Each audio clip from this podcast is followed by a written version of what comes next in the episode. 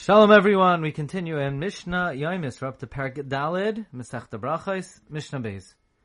Reb Nechunya ben Akana b'chnisasai lebeis hamedrash uv'yitziyasai tefillah katzara.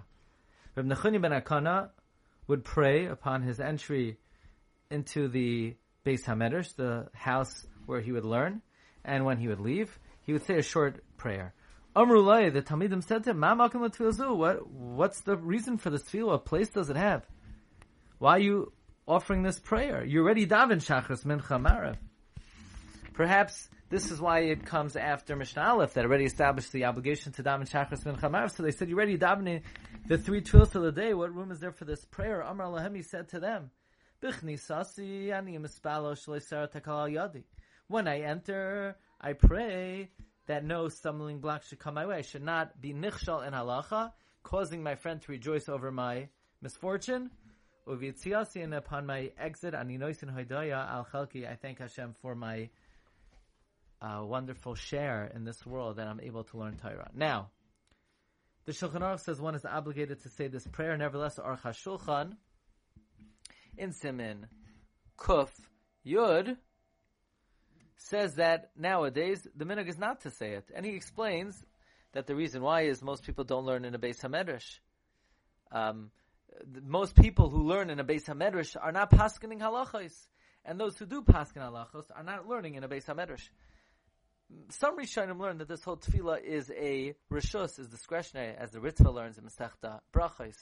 In the back of the Gemara Brachos, from the base, Hagos Re'im Horowitz learns that we fulfill this tefillah by saying Ahava Rabbah.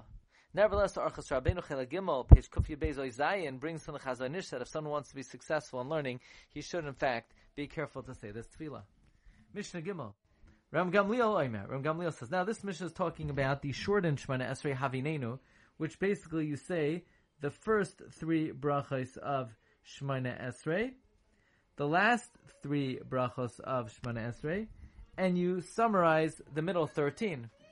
So Ram Gamliel Oimer, Ram Gamliel says, Every day you need to say the full Shemoneh Esrei, you cannot shorten it under any circumstance. Rabbi Yeshua Aimer Me'ain Shemoneh Esrei. Rabbi Yeshua says um, a shortened version. Now this is talking about when if it's difficult but not impossible to concentrate, you may abbreviate the Shemoneh Esrei according to Rabbi Yeshua. Rabbi Akiva, Rabbi Akiva says, Mshkurat Filasav If you are fluent in the Shemoneh Esrei, you spell Shemoneh Esrei, you should do so.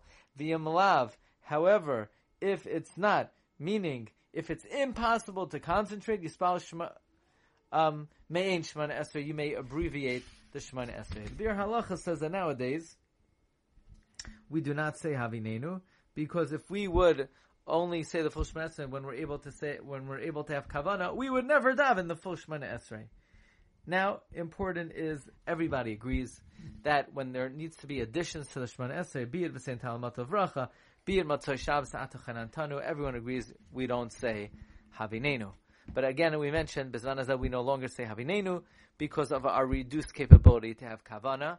Wishing everyone a wonderful day.